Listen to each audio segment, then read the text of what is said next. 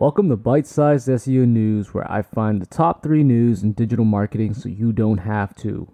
Where I make news easy to digest and easy to follow in 10 minutes or less. If you want to read the article, links are posted in the show notes below, so you never have to worry about FOMO. My name is Rich Young, your host. Today is Thursday, February 24th, 2022, episode 37.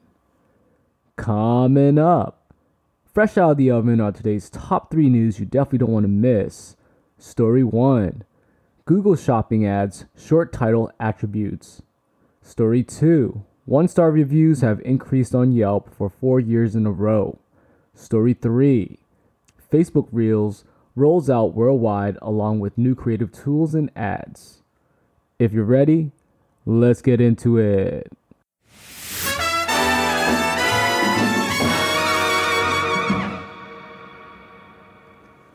All right, for our first story for today, this one's brought to you by Barry Schwartz of Search Engine Roundtable. Google Merchant Center has added support to Google supporting feeds for a short title attribute. You can use the short title attribute to briefly and clearly identify the product you're selling, Google said. Google explained that this is in contrast to the title title attribute Quote, the value you submit for the short title attribute should be concise and will only be used in browsy contents such as discovery campaigns or Google Ads on Gmail. End quote. Google has the new help document on short titles that goes over the requirements and best practices. Requirements. These requirements includes use a relevant short title that clearly describes your product, be concise while the title attribute is used to match a consumer's search to your products the short title is intended to show your product more concisely in browsing experiences.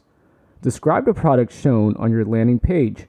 Make sure the short title describes the product you're linking to, while the short titles you provide for products in your product data don't always need to be identified to the content on your landing pages. They should refer to the same product. Use professional and grammatically correct language. Correct grammar is easy to understand and gives a professional appearance which can lead to more clicks. Also, avoid gimmicky ways of drawing attention, such as including all caps, symbols, HTML tags, and promotional text. Don't use words from foreign languages unless they're well understood, such as a product with a foreign name. Don't use capital letters for emphasis. Capitalized text is common in spam and untrustworthy ads. You should still use capitalization when it's appropriate, including for abbreviations, phone numbers, countries, and currency.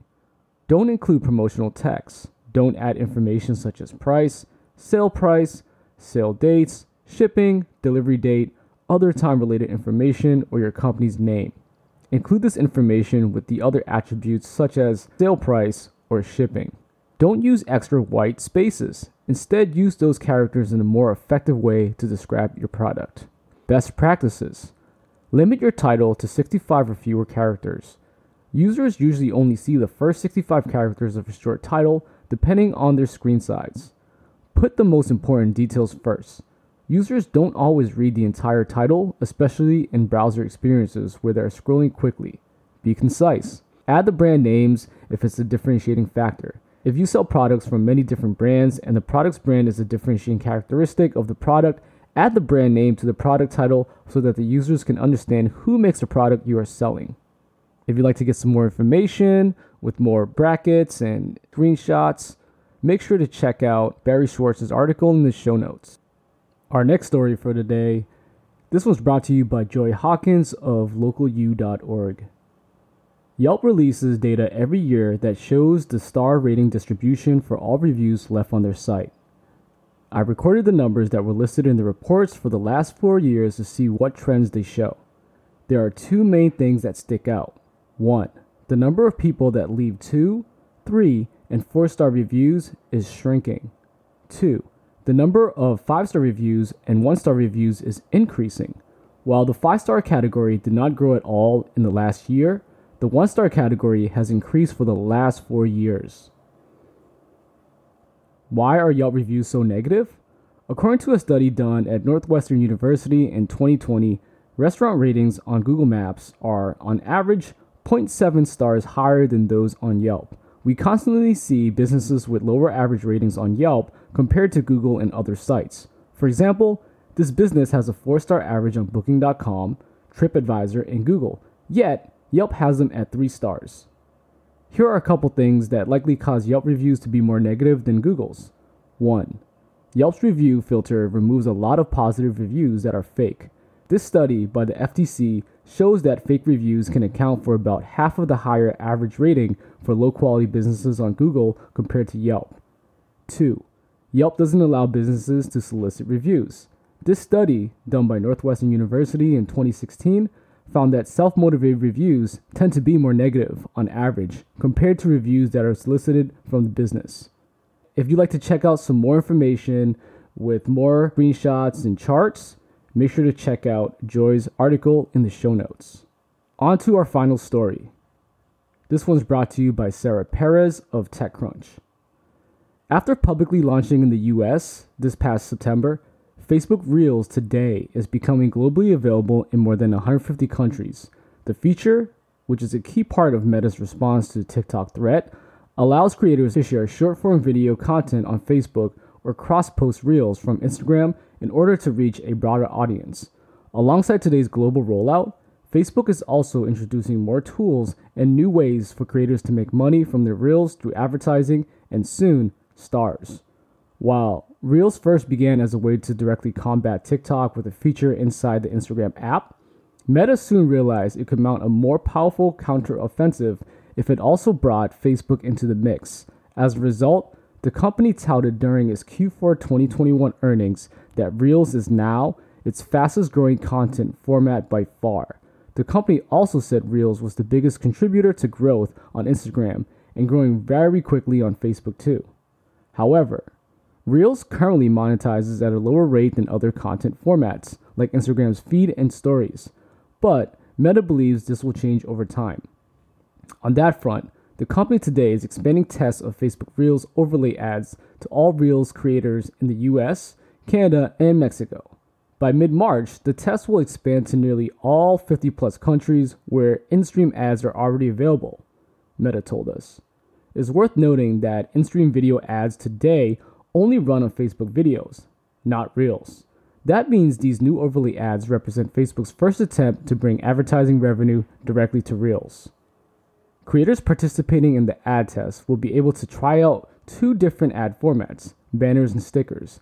These are non interruptive ads as they sit transparently atop the playing content instead of pausing the video to show the ad. Banner ads appear as a semi transparent overlay at the bottom of a reel, while stickers are static images that can be placed anywhere within the reel, just like other stickers can be. Facebook will then choose the ad to display in the frame that's best suited to the viewer. During the test, Meta tells us that it will follow the same revenue share with creators that it uses today for its in stream ads program, which is 55% to the creator and 45% to Facebook, but this could evolve as tests continue. Creators who are already a part of the existing in stream ads program will be automatically opted into the new overlay ads test by default. Others can check their eligibility. In addition, Facebook will launch full screen and immersive ads in between Reels and worldwide markets in the next months ahead. These formats have been in testing since October. Not all Facebook Reels will have ads, though. Meta explains that whether or not ads are included in a reel depends on a variety of factors, ranging from advertiser targeting setting to the value of the ad for the viewer. Creators can also choose to opt out specific reels from banner ads in a creator studio if they prefer. Meanwhile, advertisers will gain brand sustainability tools including publisher lists, block lists, inventory filters, and delivery reports for the new banner and sticker ads. In addition to ads, creators will soon be able to monetize their reels with stars, the virtual tipping mechanism that's already offered on Facebook Live. And currently, successful creators are receiving direct payouts too. The Reels Play bonus program, a part of Meta's larger $1 billion creative fund, can generate huge bonuses. Some creators earn up to $35,000 per month, the company says, but the long haul viability of creator funds is still up for debate. Meta declined to tell us how much is paid out to Reels creators directly since the fund was announced last July. Beyond monetization features, Facebook is also now rolling out the creative tools it first announced last year, including Remix, 60 second Reels, draft, and video clipping. If you'd like to get some more information, and there's a lot more in the article, make sure to check out Sarah's article in the show notes. That's it for today's show. We've made it to the end. You're good to go and ready for the day. If you've enjoyed this podcast, please rate the show so it helps spread the news and I can continue doing what I do best, which is providing you the latest SEO news you just cannot miss. Serve Tapa style, making it easy on the stomach and on the go. Once again, I'm your host, Rich Young, and I'll see you on the flip side.